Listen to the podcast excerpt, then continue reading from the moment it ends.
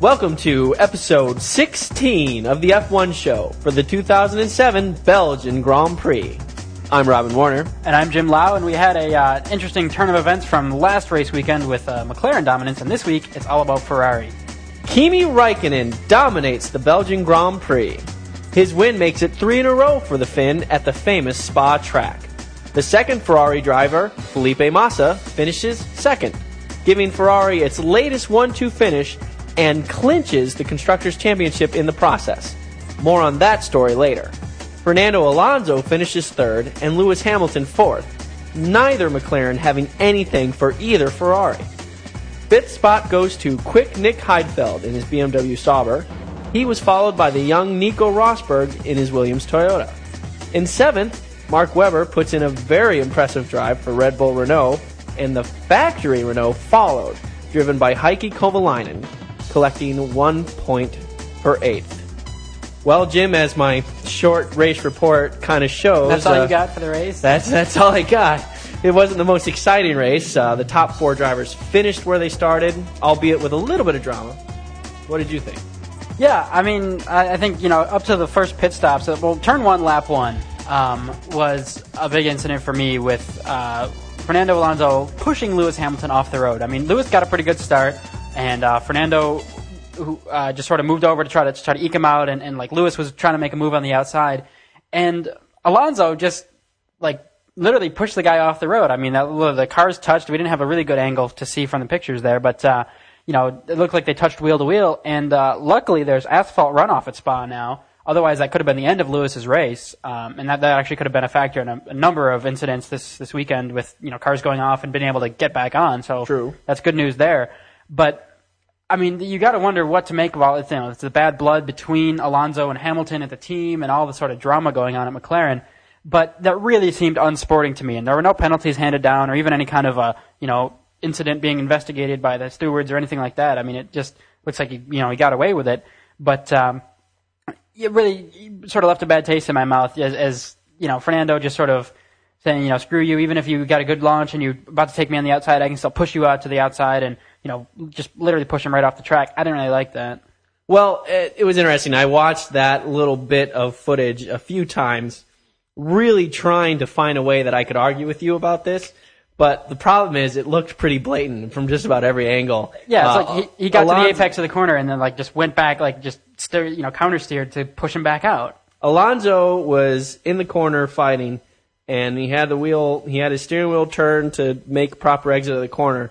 And as Lewis came alongside him on the outside, it really looked like he just plainly straightened his hands out, and then at the last minute finished the turn of the corner, turned the wheel back in. But this was already after Alonso had two wheels in the grass, and uh, Hamilton was way off past the grass onto the dirt, run, uh, onto the asphalt runoff, and and though it seemed pretty blatant, and Hamilton was unhappy as a result. Yeah, but since it was asphalt runoff, Hamilton was able to actually pretty keep his momentum up pretty well and didn't lose any positions to this, and in fact was right beside Alonso as they went into turn two, which is Eau Rouge, and uh, which is uh, you know flat corner. It's just downhill to the bottom of a hill, so the uh, the cars have all the, the the load from going down the hill. You know, as they go right back up the hill.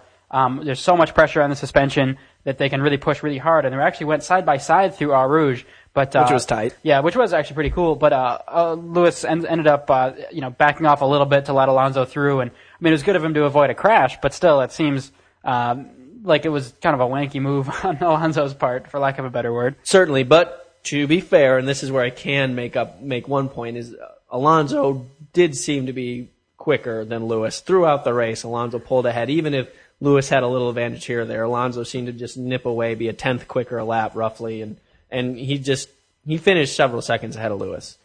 Yeah, it didn't look like Lewis. I mean, only at the very end in the last stint, when I, I imagine just Fernando was just backing off a little bit because he knew he could, um, was the only time that Lewis really started to gain on Alonso. But uh, you know, it wasn't. It didn't become of anything. What I think is interesting though is looking at the fastest laps. I mean, basically, you know, it was a Ferrari dominance um, from the get go. Hey, Yeah, and um, but looking at the fastest laps, I mean, Felipe Massa actually had fastest lap over Kimi by a little bit. He had a 148.036, um, which was set midway through the race. Uh, yeah, Kimi, was doing one fast lap after the other, but then later on, Lewis just kind of nipped it. or Felipe nipped it. That's what I meant. Yeah. Um, uh, Kimi Räikkönen had a 148.095, right? So within, uh, you know, couple of hundredths of a second there. Fernando Alonso was not far off though, 148.1. I mean, that's basically a tenth off of Kimi's fastest lap time. So it's not like the McLarens couldn't put together a fast lap. Um, and then Lewis Hamilton is only um, about another half tenth um, behind behind Fernando. So it's not like the McLarens just had no pace. It's just that they couldn't sustain it, like they couldn't make the tires work as well for as long or something like that. Um, and both the McLaren fastest laps were set near the very end of the race. You know, minimum fuel load. Uh, Fernando's literally his fastest lap was on the last lap. So uh, it's you know you wonder sort of is it just Ferrari just better at setting up the car to work with the tires? You know, has McLaren been distracted by all this nonsense going on or what? No, I, I what I really think it was, to be honest. I mean, if you look at how the lap times lap times were set in the first ten laps, fifteen laps, Raikkonen was peeling off one fastest lap after another, and then they just kind of stopped. I think, in my opinion, basically what happened is Raikkonen put in his laps, he established that he was quicker, and he just kind of cooled off and started setting his pace and being done with it. Whereas Massa and definitely the two McLarens were still pushing really hard, and that's why their faster laps came later in the race. Yeah, especially the McLarens at the very end of the race. I think Kimi likes to get that fastest lap in there, though. You know, even on weekends when you know the McLarens win or whatever, Kimi will come up with you know last lap, get his fast lap going there. Not when he's in the lead. That happens when he's behind and he's really trying to push. I guess he's got the, that aggression. If going. that's the best point he can make is a fast lap, sure. But uh, yeah, I mean, so definitely you know very solid performance for Kimi. We can't. Uh, can't understate that. I mean that, and and one he was quite happy about. I mean, this was this was a this was a happier Kimi Räikkönen than I've seen in a long time. Yeah, definitely. I mean, it's actually a celebration in the car, and curiously, because the laps at uh, at Spa this this year, they're so the, the laps are like what two and a half miles or something, or, or it's four and four, a half four, miles, yeah. almost two minutes long. Yeah, that's minute forty five. Yeah, minute uh, forty eight, whatever. These real long laps. Um, instead of doing a whole cool down lap like they normally do, the car is actually at the end of the uh, right after the start finish line they turn around and do like this 180 degree turn and go in the pit lane backwards. And in the process of doing that, Kimi Räikkönen did a pretty sweet little donut and, and coming like through. A nice burnout donut. You don't ever see that. yeah, I mean that's you know a good little throwback to the NASCAR guys or whatever. I don't know, but champ uh, car. No, keep it real. Champ car. Yeah, whatever. Um, but you call out NASCAR. Champ car does the beautiful donuts. NASCAR does the grass spitting yoo-hoo type of. That's yeah, well, that was thing. that was Kimi today though. So you know it's cool to see him celebrate and and they clinched the uh, constructors championship this weekend too. So that's it's a big day for Ferrari. Um, and they say you know and Luca de Montezemolo, the chairman of Fiat, you know the uh, parent company for Ferrari, came out and said, yeah, you know even if if we win the championship because uh, you know because of McLaren being excluded, we still win. They're cheaters, whatever. You know they're still just as happy about it. So. Um, and to that we say fair enough. And to you we say we're going to talk about all of that later. There's a whole lot to talk about with what's happened to McLaren and why, in fact, McLaren is out of the 2007 Constructors Championship. Uh, for those of you who haven't heard that, that is the news, and we are going to explain that at the end of the podcast. There's a lot to go into, and we really want to save that to the end so we don't ramble too much. So, back to the race, I think, uh, you know, Ferrari did amazing. I don't think McLaren had anything for them. Um, but I also want to give a shout out to Robert Kubica. Yeah, he started what? Uh, 15th. He started yeah 14th on the grid. He uh, 14th. Sorry. He uh, had an engine change, so he qualified well, but then was pushed back 10 spots he for having an engine change. Fifth. And uh, but worked his way up and actually had a you know really good battle going back and forth with Heikki Kovalainen in, in the Renault. Um, he ended up just out of the points. That's Kubica ended just out of the points in ninth. Uh, so it's it's too bad he couldn't you know make more out of that. But uh, and Heikki did well to to hold him off too as well in the Renault. Quite so, quite so. And but you know it just goes to show that this BMW Sauber team is a very solid team, and they they they do well regardless what positions they're in. They're, this type of breakdown where they had to do an engine change is very rare for that team, and they still did pretty well by it. You know, Nick Heidfeld, like we mentioned, did finish fifth, so they continue to solid collect solid points. They are pretty much guaranteed to finish second in the Constructors' Championship. Uh, that's very good for the team. And I like and hope to think that they're going to be a very strong force in 2008. Yeah, I'm, I'm starting to think about how the, the, the pit row is going to be lined up next year, okay? Because the way that the, the teams are assigned which garage they get is based on how they finished the previous year's championship. So what's interesting is that Renault, which are sort of, you know, mid-pack at best right now, um, they have the best, you know, the, the last pit stop, or, or arguably the best one, um, on, on the line there. And, and then, uh, then it's McLaren, then it's Ferrari, or no, then it's McLaren, uh, Ferrari, then McLaren. And uh, I'm thinking, okay, so Renault obviously is going to go back to the middle somewhere. Fourth. Ferrari's going to be at the front. Third, maybe. Um, McLaren's going to be down at the end with the Spykers and Super Aguri and Honda, and, you know, all the all the back markers just because of their exclusion and not getting any points. Um, and BMW is actually going to have second best spot now, uh, ne- you know, for next year for 2008. So, you know, it's kind of interesting how how things are going to be so shaken up. Um, you know, next year the the way that this constructors championship is going to end and and all that. I mean, it's really kind of just gotten crazy. But certainly, at the end of the day, I don't think pit box placement is that big of a deal. It's not like McLaren's gonna be hindered in the 2008 championship because of their pit box. Have you seen the size are. of their motorhome? Are they going to be? Able, the, no, the garages literally are smaller down there, and there is some question of whether or not they're going to be able to fit all their rigs. And I guess there's uh, some part of it the way how much um, the FIA like covers the travel costs for the top ten teams or something, um, and it's sort of an incentive to to be competitive and, and you know maintain everything and sort of keep the sport going. And um, and so McLaren won't have any help from the you know from the FIA or whatever in the future, which is a little bit weird because it seems like the it's it's the lower ten, the lower twelve teams that need the help, you know, that, that actually could use that money, and the, the top ten teams have no problem Sure. um, paying for it. But Well, you know, Ron Dennis will probably just have the rigs and different things put on the various yachts that McLaren has to sort out issues. So I think there'll be room for the stuff. the conference yachts, if you will, Exactly. So next thing uh, that I thought that was interesting in this, frankly, not very interesting race, and I have to tell you that was kind of disappointing because you and I were both really looking forward to this. Not quite as much as Monza. Monza's like huge, but Spa is a big deal, and there's usually lots of excitement. But it, it was a very bland race. I mean, it was dry all weekend. That might have been part of it. No yellow flags. No, not even local yellow flags. Yeah, no safety cars. I mean, the, any of the incidents that happened, like David Coulthard had a hydraulic problem and he had to pull off, and he just sort of, you know, the hydraulics failed, and he pulled off into the, you know, the exit of the corner, and no worries. You know, Alex Wurz uh, had to retire. He just went in back into the pits. Um, Sebastian Vettel had a steering problem. I mean, but no Button one. blowed up. Yeah, and, and we should also mention Giancarlo Fisichella had suspension damage on the third lap, um, or no, lap one on the first lap. Um, he started from the back and uh, you know started from the pit and had issues and ended up pu- pulling his car in. So it was just a horrible weekend for uh, Fisichella. Not like it would have gone much better if the car was running properly. Yeah, I mean, he, you know, maybe that's why there were no other incidents because he wasn't uh, out on track. But um, yeah, really sort of just a, you know, nice. It seemed like a parade for a while there. I mean, I was, after that turn one schmozzle with, uh, with the McLaren boys, there really not a whole lot that happened up until the first round of pit stops. And so it was. I actually had to poke Jim twice to wake him up. I, I mean, he had a long day today, fair enough, but usually that's not the case. Yeah, man. So it's, it's sort of too bad. Uh, we should mention the Toyotas, 10th and 11th Come on, guys. They were they were trying to look strong too. They were looking pretty good in practice, and uh, said, "Oh yeah, we got a pretty good package going together for Spa. You know, it's gonna be it's gonna be all set up. We're gonna be way better than we've been." No, You know, I have to say, it's getting to the point where I have. I think they just need a new driver's lineup. I mean, here's the problem. Trulli has put that car in the top ten like four races in a row now. Eighth, ninth, tenth. He's been there, and then every time in the race, he goes from eighth to twelfth, ninth to eleventh. He just keeps losing spaces. And here, once again, uh, uh, Ralf Schumacher actually finished ahead of Trulli. And Ralf was out in what, Q1? Ralf qualified 17th or 18th? He actually started. Ralf started tenth. Um, Started 10th. yeah, but wow, I yeah. was way off. no, I mean Jarno. I think he started. Jarno Trulli started eighth and lost like three positions. Uh, and I think it was like in the first lap, like you know, going into the first turn, or, or it was really early on, and just never really.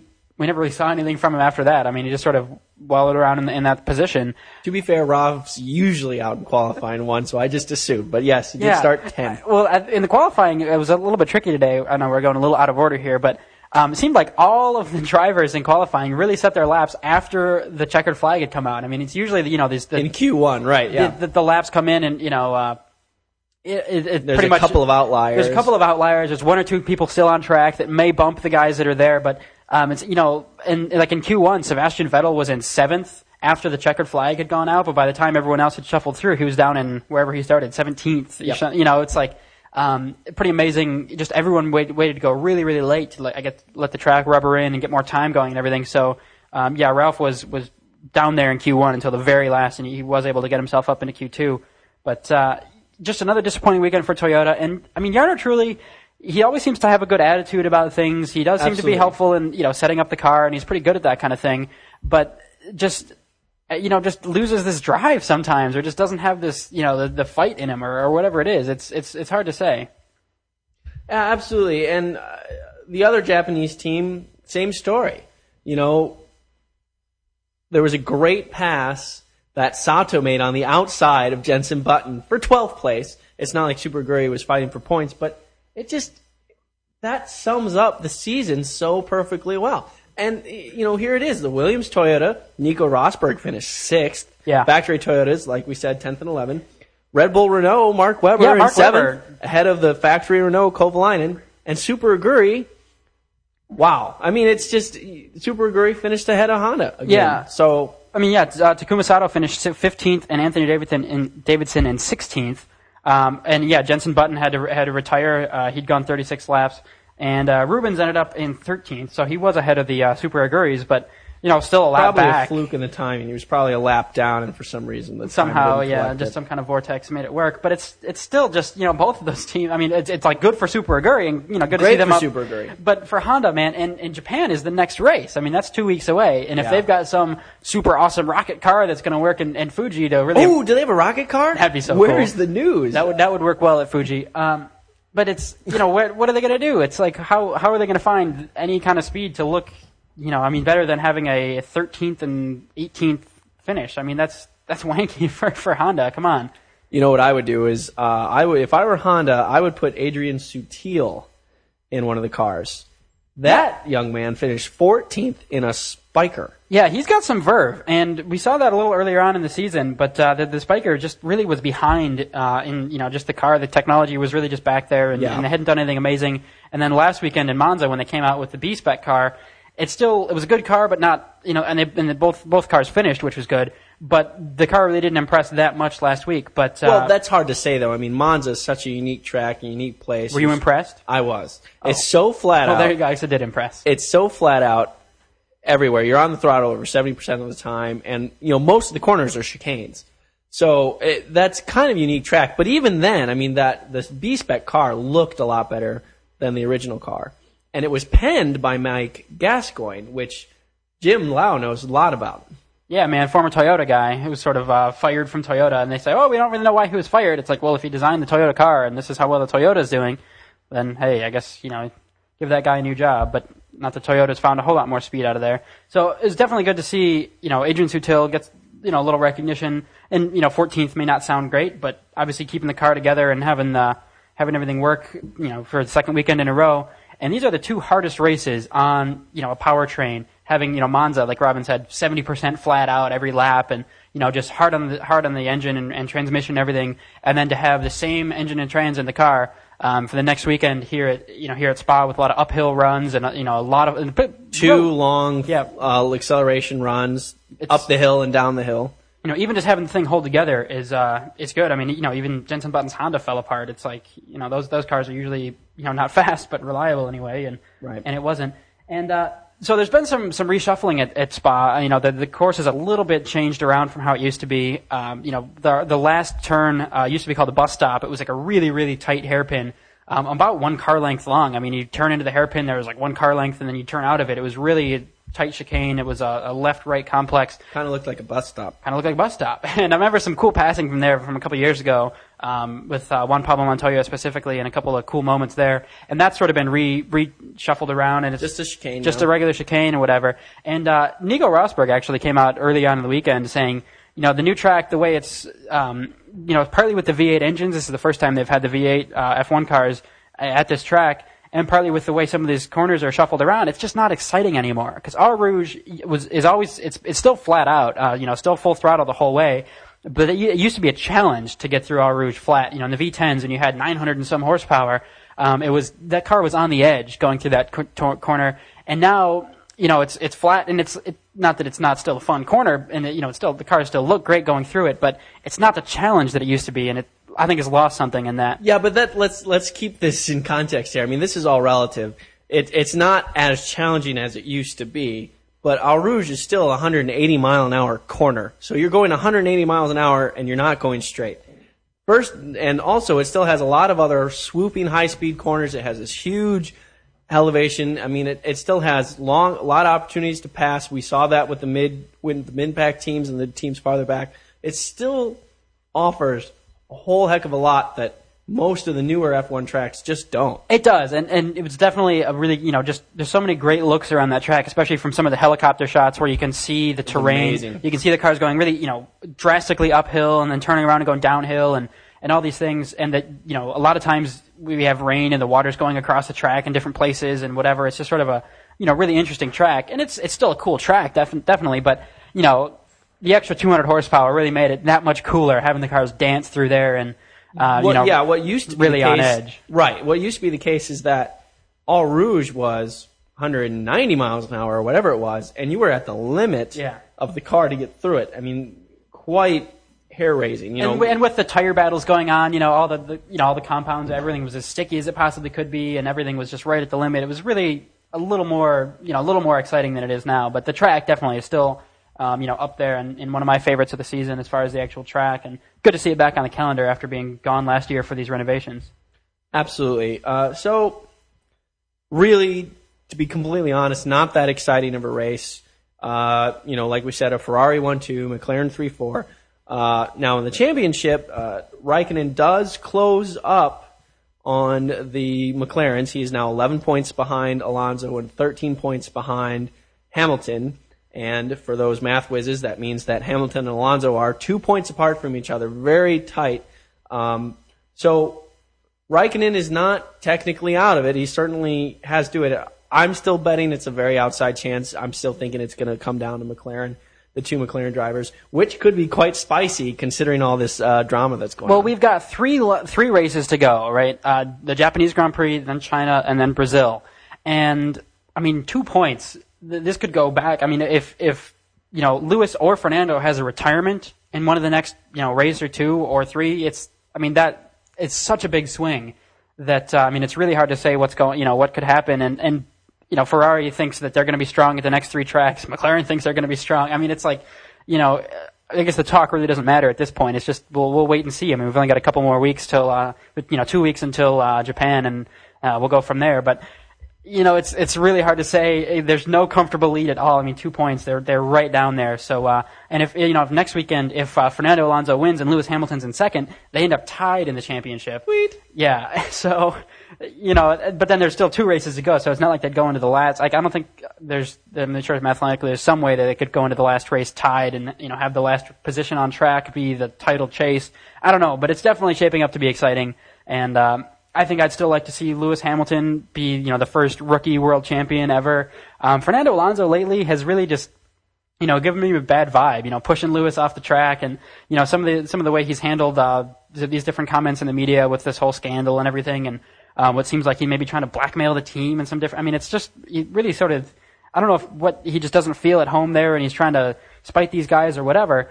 Um, but we have heard reports, uh, I just read, uh, earlier today that, um, you know, Fernando and his manager said, "Oh no, we're going to be with McLaren at least for the rest of the team. You know, there's no no reason we're going to break out of our contract. Uh, everything's great." but clearly everything's not great. And it- you know, it just I Fernando, I, I was a big Alonso fan. You know, when he when he uh, you know last couple of years in Renault it did really well, and it was really cool to see him do all these things. But now he just, I mean, he's just being unsporting lately. I am still a big Alonso fan, although I do agree with you that these these last few races, the things we've heard, um, uh, is unfitting of the Alonso we've known these past few years.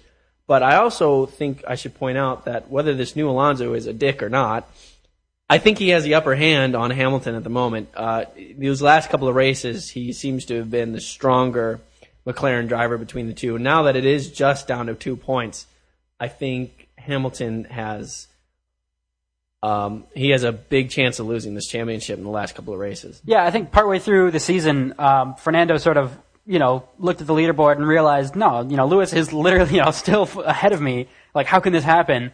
I've really got to, bu- you know, buckle down. And, and apparently, uh, you know, we, we talked about uh, several races ago. I don't remember qu- quite when. Alonso said he's going to stop sharing his setup information with Lewis, and uh, I wonder if that's played into it at all because I think that's a I think lot it of has. I certainly think a it lot has. of you know world championship winning ways is just you know some of the setup and some of the, the tactical advantages you can get and you know being having this open communication i'm sure at the beginning of the team uh, beginning of the season alonso could think oh yeah i'll help out this you know this kid is just brand new in formula one and i'm this double world champion. Oh it's going to be great. You know i'm i'm number one he's number two he's just some rookie. Um, but after you know lewis staying ahead of Alonso for enough races in the championship, uh, really, you know, Alonso probably wised up and thinks, man, I gotta, I gotta win this for myself. Well, the North American sweep, I'm sure didn't uh, didn't help things for Alonso much in his opinions. And think about it. I mean, you know, Alonso now has a few years race experience with three different racing teams, and you know Hamilton is you know a green rookie. So I think you know of all the things that would take a long time to learn. I mean, any Formula One driver, rookie or not, is not learning how to drive a car, but there's all the other details involved with being a Formula One driver, setups. Thinking about the car over a distance of a race. I mean, a car might begin the race understeering and might end the race oversteering which are you going to prefer? What point in time? What tires are you going to be at? What's the weather effect? Giving the those engineers good things. feedback and Exactly. testing and, and all this. Yeah, certainly. So, there's- so it's those type of things that you just kind of develop with years of experience. That Hamilton, I'm sure, will get there, and he might get there quite quickly. It's not like Hamilton's fallen off the uh, off the competition now that he doesn't have Alonso's, uh, you know, Alonso's help. But certainly, those things I think can be the difference between a tenth or two in a lap and having the car set up just so. You know, so uh, I th- I think that is part of it, and I think Alonso has proven that he's willing to do anything to get this championship again. Yeah, underhanded or not, I guess. So speaking of underhanded McLarens and so on, we should, uh, I guess, Yeah, you know, that- that- finally address this whole, you know, Right. industrial espionage scandal that's that's played out. This kind of sums up Spa. So for those of you who don't really care about the the non-race report, the non-racing part of the, the podcast, you guys can take your headphones off now. You know what you should do though is send us email feedback at f1show.com. Just let us know uh, what part of it you do like. If you you know want to hear more of this or less of this or whatever, we always like to hear from you guys. And uh, leave a comment on the blog at f1show.com or drop us an email. I'd appreciate that. Yeah, do that. And P.S. Roberto, we're not trying to get on your boy, but you know if you if you got an insight we don't have, we'd love to hear it because looks like Alonso's trying to be uh, kind of a dick about this stuff, and I and I've used the word dick more than once now. So uh, to the scandal. This is first of all the facts. McLaren, as a constructor, is out of the 2007 World Championship. They have lost every single point that they earned throughout the 2007 championship and are not allowed to collect any points for the rest of the 2000 championship, nor are they allowed to bring representation on the podium for the constructor if the drivers win a race. Yeah, it's worth noting the drivers still score points. Yes. Nothing changes with the drivers' championship, and that's what we most commonly talk about. But the constructors' championship is really big for the manufacturer, you know, for Mercedes and for McLaren. And uh, like we mentioned, all this affects their standings next year, their overall standings, just in, in the Formula One community. earlier. I mean, Yeah. there's a lot of money that goes on, you know, the the, the points. Bonuses that they get from the F, you know from the FIA and the whole thing. I mean, it, it really does affect a lot of the things behind the scenes. So, Jim, what happened? oh, great! Yeah, pass it off to me for the whole the whole. Well, I got to go get a drink. Yeah, right. Um, so the Ferrari. Oh, yeah, you are too. You are leaving. Um, so Ferrari engineer um, Nigel Stepney, um, I, I guess, was good buddies with Mike Coughlan, who was a McLaren uh, employee, and gave him just loads and loads of information from Ferrari. I mean, I guess they were just good mates from back in the day, and they had no problems with, you know, there's some of these 700 page documents about technical information. about- 780 pages. yeah, I mean, huge. This is not like, oh, here's this little, you know, this. Oh, I, I happen to know the, the setup for next week is going to be this. I mean, this is like pages and pages of technical documents. And uh, apparently, how a lot of this started was that, uh, and and actually, uh, Jean Todt dedicated this weekend's win and the and the clinch in the constructors championship to the employee at the photocopy shop who actually noticed someone who turned out to be Mike Coughlan's wife photocopying pages and pages of confidential Ferrari documents. So some oops, someone at a Kinko's somewhere in like It's called a three-in-one printer, copier, scanner. I mean, yeah. come on. So uh, dude, 780 pages though. Come on. I'm just saying. So you know, someone at, at a copy shop was uh, heads up enough to say, "Hey, that I'll tell Fer- you this much: if Mike Coughlan's wife was going to the store to get toner, I don't think the guy getting toner would have been like, "Hey, why is Mike Coughlan's wife going to buy toner? You're not copying confidential Ferrari documents, are you?" What are you doing with all that toner?" So I just think it's great that someone at the copy shop was heads up enough and like enough of an F1 fan to be like, "Hey, that's that prancing horse. That's his confidential. I'm going to call Jean Todt." and uh, you know, and so it's it's really sort of a tricky situation because it, it's. Um, you know, Nigel Stepney giving information to McLaren, and then this whole thing comes out, and the net effect, after all is said and done, is that Ferrari wins the Constructors' Championship, and there's like no egg on Ferrari's face here, even though it's arguable that it was their their employee in the first place giving this information out. So whether it was completely up to Mike Coughlan to deny this information and say, "Oh no, buddy, that's not sporting. I shouldn't accept any of this," is you know I guess a question of of you know we don't know exactly what happened, so it's hard to say. But um, But you certainly, it certainly was not Ferrari's intention for Michael Stepney to give McLaren information in hopes that it would turn into a scandal that would end up getting McLaren out of the constructors championship. I think that is. can you say that for sure? I think that's quite the conspiracy theory. And I think people might be asking, well, why did Michael Stepney do this in the first place? Nigel Stepney. Nigel Stepney. Nigel! Anyway, um, the reason is, as best as we can tell, is when Ross Brawn took his sabbatical, Nigel Stepney was chief mechanic.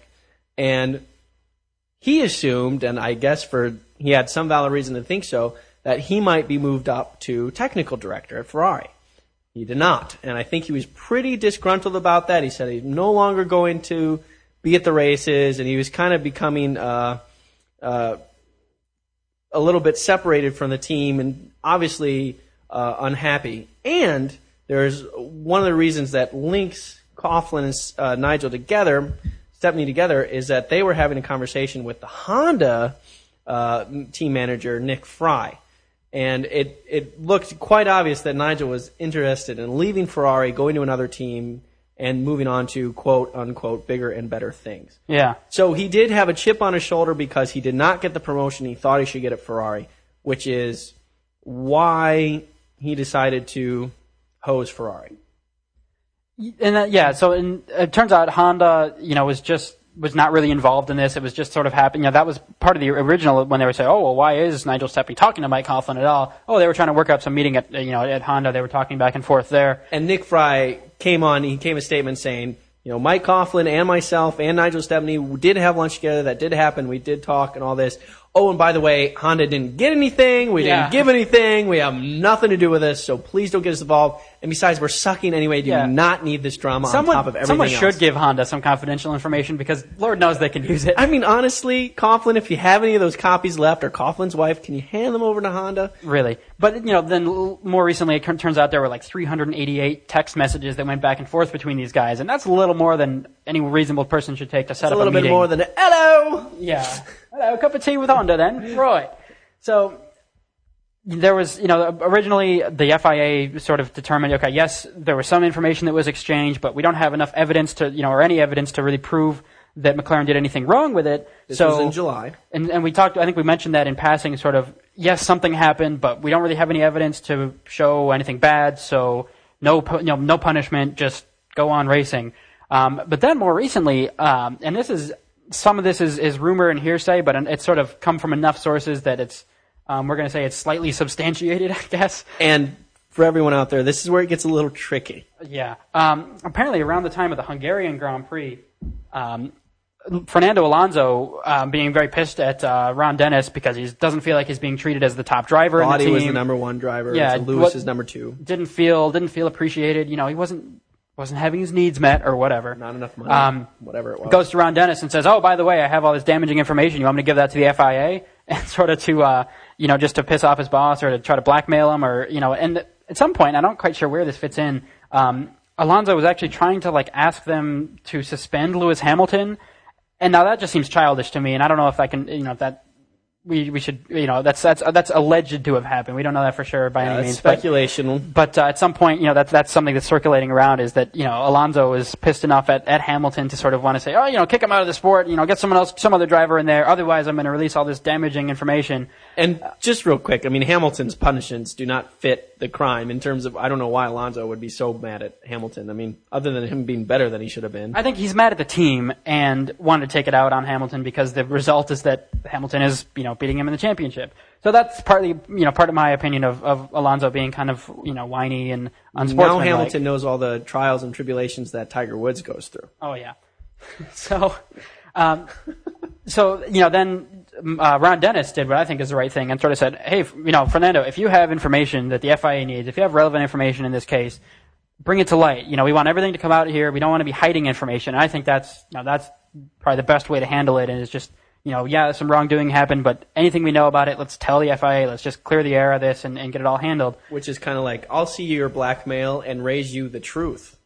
Uh, So, And- so Sorry, go ahead. And so, you know, but the FIA sent notes to all three drivers on the team, the, you know, uh, Fernando Alonso, Lewis Hamilton, and their test driver, Pedro de la Rosa. And curiously, Hamilton has nothing. He sort of came up and said, nope, you know, none of this information was given to me. I don't know anything about it. You know, that's, he's gone on record as saying that. So Hamilton, you know, is, you know, apparently free and clear of this. Um, but, Well, they're uh, all free and clear. All the drivers got immunity to Yeah, hand over this. All right, I'm, I'm just saying. there. I'm just And saying. so, but Fernando Alonso and Pedro de la Rosa, as Robin mentioned, in exchange for handing over this information, um, are immune from prosecution, which is partly why the drivers' championship is unaffected. But I think is interesting that you know Fernando had this potential upper hand of this information from Ferrari that he got through Mike Coughlan. Um, but it wasn't sharing that with Lewis Hamilton. I think that's interesting that that's like, you know, all part of it. It's like, you know, he, he knew the weight balance of the car at a couple of races. He knew the way that they were setting up some, uh, you know, the aerodynamic balance at speed, and they were going to test some of these things in their wind tunnel. And the, McLaren maintains that they never used any of this technical information, that they did have the information, it did get to the drivers, but that they never actually tested any of these things on the car, and especially never actually changed the car design um, to take advantage of any of these technical regulations or any of these any of this technical information. So McLaren is you know steadfast about that point that yes, we have this information. Yes, it made its way to our drivers, but we did not get any advantage out of it. And that's a big distinction because if they did get any design advantage out of it, that would not only affect their season this year, but also into their car next year and their design there. And apparently they were right on the edge of being banned from even competing in uh, 2000, the rest of 07 and 08, let alone scoring constructor points in 07 and 08. And the, the final, the final judgment is that they, you know, none of their points in 07 count, but that they will be able to, um, you know, pending any further developments that, you know, for the moment anyway, that McLaren will be allowed to score points in the 2008 championship, which I think is a good thing because I think kicking them out of the points for another year would just be a, a bigger blow to sort of the sport and all the, you know, having the drama overshadow the racing would be really, I think, just a, a problem. Okay, but here's what bothers me. You go on. We talk about the ethics of the whole thing, and you know we've we've talked about this in the past. I mean, this is technical information. This is Ferrari's intellectual property, and the drivers were given immunity, and that's fine, and I understand that. But I think the drivers more than anybody have a lot to blame. Mike Coughlan has been suspended, and I'm assumed by now fired. Um, once they found out that he was dealing in this, but here you have Pedro de, Del Rosso and Fernando Alonso openly saying, "Yeah, we we got the Ferrari information, and yes, we were trying to use it." I mean, in some of the text messages and emails that Pedro uh, De La Rosa sent to Alonso and Alonso back to him, and that they got from Coughlan, it was like, "Hey, can we tech check this out? I want to test this. This looks interesting."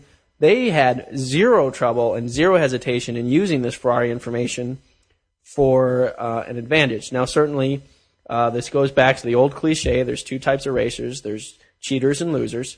But at the same time, I mean, this is Formula One. This is a big deal. It's mandated by the FIA, which is a huge powerhouse legal system compared to most sanctioning bodies. And I'd be, as a McLaren boss with Ron Dennis, I'd be awfully pissed at both my drivers. Now, uh, certainly what else this means is if the two drivers had this information, certainly several people had this information. Because there's no way that Pe- uh, that De La Rosa and Alonso would have this information without a lot of the other engineers knowing about it. And I frankly have a hard time uh, thinking that Ron Dennis didn't know about this for a while.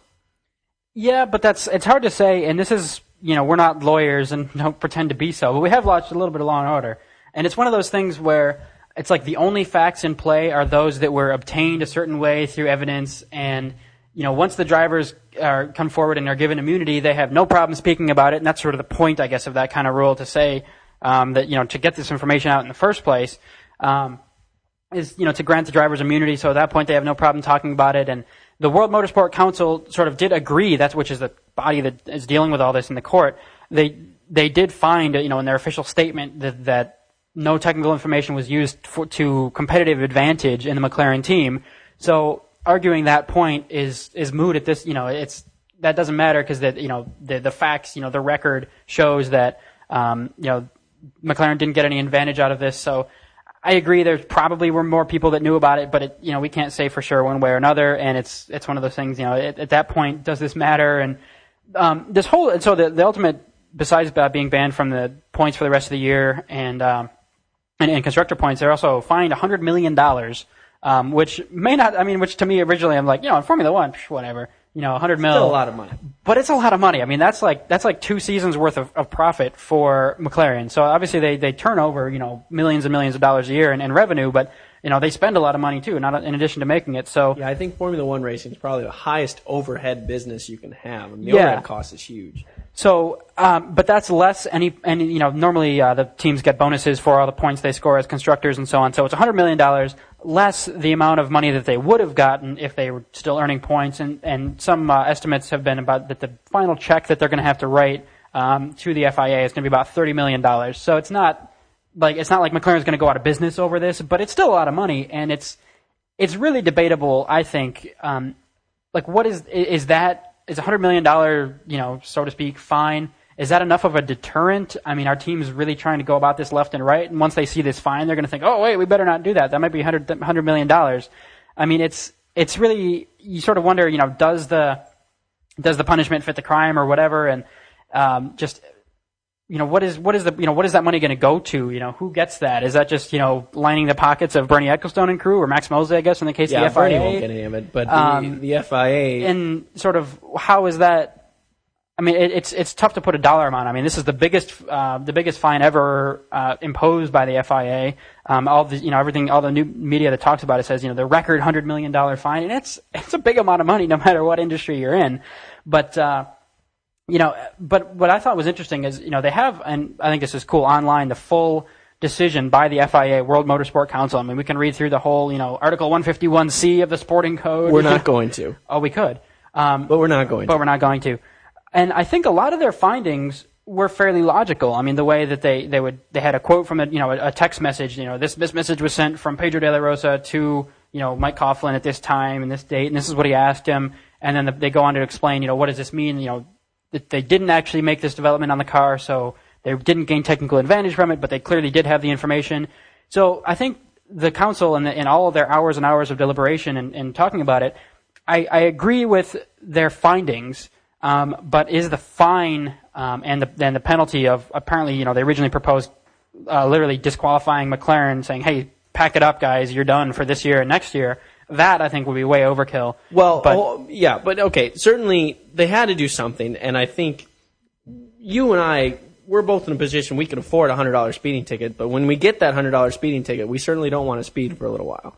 And uh, this is this is a lot of money, and it is a big deterrent. And I I do think it does send a message, and I do think the only reason why the FIA didn't come in and just completely slam the book on McLaren is the fact that if they went much beyond where they went here, I think that would be.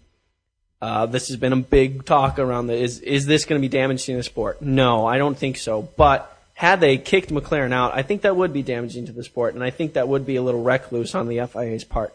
So I think it was kind of a delicate balance they had to meet here. Of all right, we have to make sure that this is bad for McLaren, but we can't we can't completely destroy the sport and make 2007 a tainted championship completely because of it. I mean, if Kimi Raikkonen won this championship simply because Alonso and Lewis weren't there the last three races, that would suck, and we everyone would say so. Yeah, regard, except for me, you know, Luca de Montezemolo, Ferrari. oh yeah, no, it's Yeah, it's great, legit. But even Jean Todt, you know, came out a while ago and said, yeah, this is damaging for the sport. Um, curiously, Bernie Ecclestone sort of uh, has the any press is good press attitude about this, and saying, oh yeah, it's been on, it's been in all the papers, and it's been Formula One, and I mean, Well, yeah, he says that because McLaren wasn't kicked out, because he still has it, and he was Yeah. a key contributor to keeping McLaren in the championship for the drivers, and, Yeah, and I- keeping those things happening. because I think Bernie um, has the business sense, and this is the you know chairman of Formula One management. This is sort of the really billions. one of the guys behind you know behind everything that goes on in F1, and um, just you know also has, very tiny and has Harry Potter glasses, but I suppose that's neither here nor there. not quite relevant to the point here. But, he does, Yeah, he does. and kind of hair too, but it's gray. Will you, will you let me finish?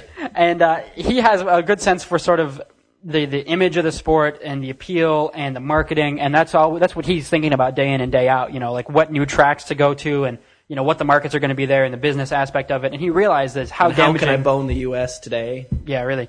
Um, sort of realizes how much you know, how just appeal of the sport would be sort of lost if it were just overly, you know, just ruled by you know courts instead of drivers. You know, if it were everything were decided uh, in in meeting rooms and so on instead of just out on track. So I think it was good for him to sort of stand up for the McLaren guys. And uh, according to some of these reports, you know, Ecclestone really was the guy that kept McLaren competing in the 08 championship and to be able to score points in 08 um, was really Bernie pushing for that. So I appreciate that because you know, I personally I would like to see it as much driver on track as possible. And And your sort of the- McLaren shirt was expensive. I mean, that would suck to have to put it in the closet after I know, man. I mean, if, if Lewis Hamilton wins the championship, he's going to be number one. I'm still going to have to get a new shirt. So, So here's here's the final thing, the final judgment, and I think in some ways this might be the most damaging. Is that okay? McLaren is still in the 2008 championship. However, um, when they build the car, that is going to be uh, closely inspected, and they're going to have a watchful eye. The FIA, the FIA is over McLaren when they do that to make sure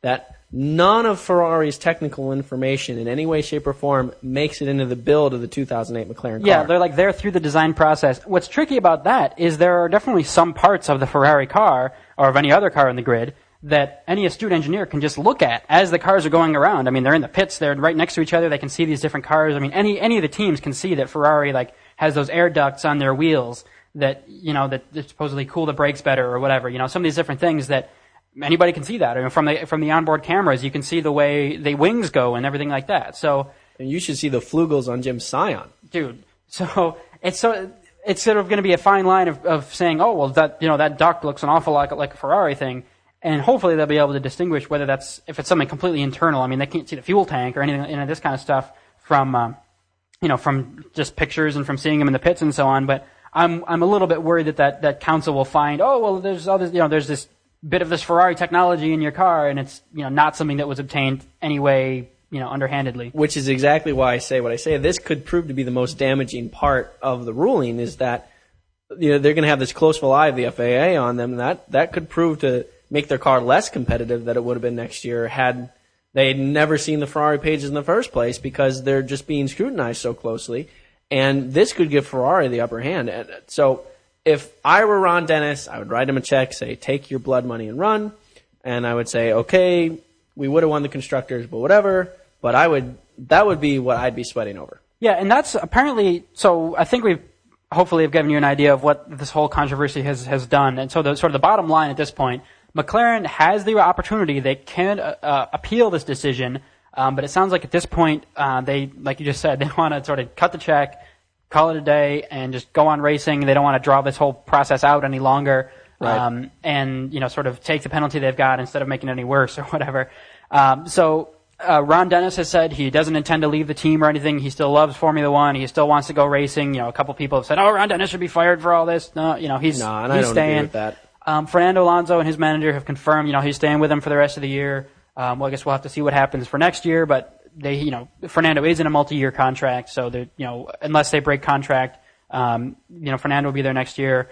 Um, and, you know, it's, so what, the bottom line is, you know, it should be the, the fine and then the, the no points, but, um, you know, not like major firings. I'm sure, you know, Mike Coughlan and Nigel Stepney are, have been dealt with already. Um, and so that's, that's sort of where, where it ends, you know, is it, McLaren has sort of decided for the good of the sport, if the good of just not dragging this out, they're probably not going to appeal this decision. I'm sure there's a bunch of lawyers, you know, in, back in, in England somewhere in McLaren's behalf, sort of thinking about this and looking at the options. But uh, hopefully, it's just sort of call it done, go racing. Let's finish out the rest of the season and uh, do what we can. And I mean, they're still. It's not like this is you know an, an insignificant team. They're still in the battle for the drivers' championship. And if Fernando or Lewis wins the drivers' very championship, strong position. it's still uh, you know it's it's still a big deal. It's still good for McLaren. I mean, it's still good for the sponsors and all that. And the sponsors, a lot of, of most of them, um, certainly the major ones, have already come out in support of McLaren, uh, saying, "Yeah, you know, we're with you, and and we're not going to bail out because of this." So it, it's not like it's a catastrophe for the team, uh, not a total catastrophe for the team. Obviously, it's bad, but um, I guess the sooner this is all over with, the better. So. Uh, hopefully that wraps it up, and that's the last we have to deal with uh, this controversy. Although I'm sure you know other fallout may may come out in the future. Yeah, and the only the the thing I want to kind of end on, which I think is funny, is from the beginning, Nigel Stepney was like, "I didn't do anything wrong. You guys can you guys can uh, take this argument and shove it. You know, I'm I'm completely in the clear here, dude. Mm, no. Ex- oh, the 780 page document. Dude, I mean, this is all unnecessary. Dude, you were making seven figure salary working for Ferrari. I'm sorry you didn't become technical director. Ross Brawn Haxby, you're really good at what he does.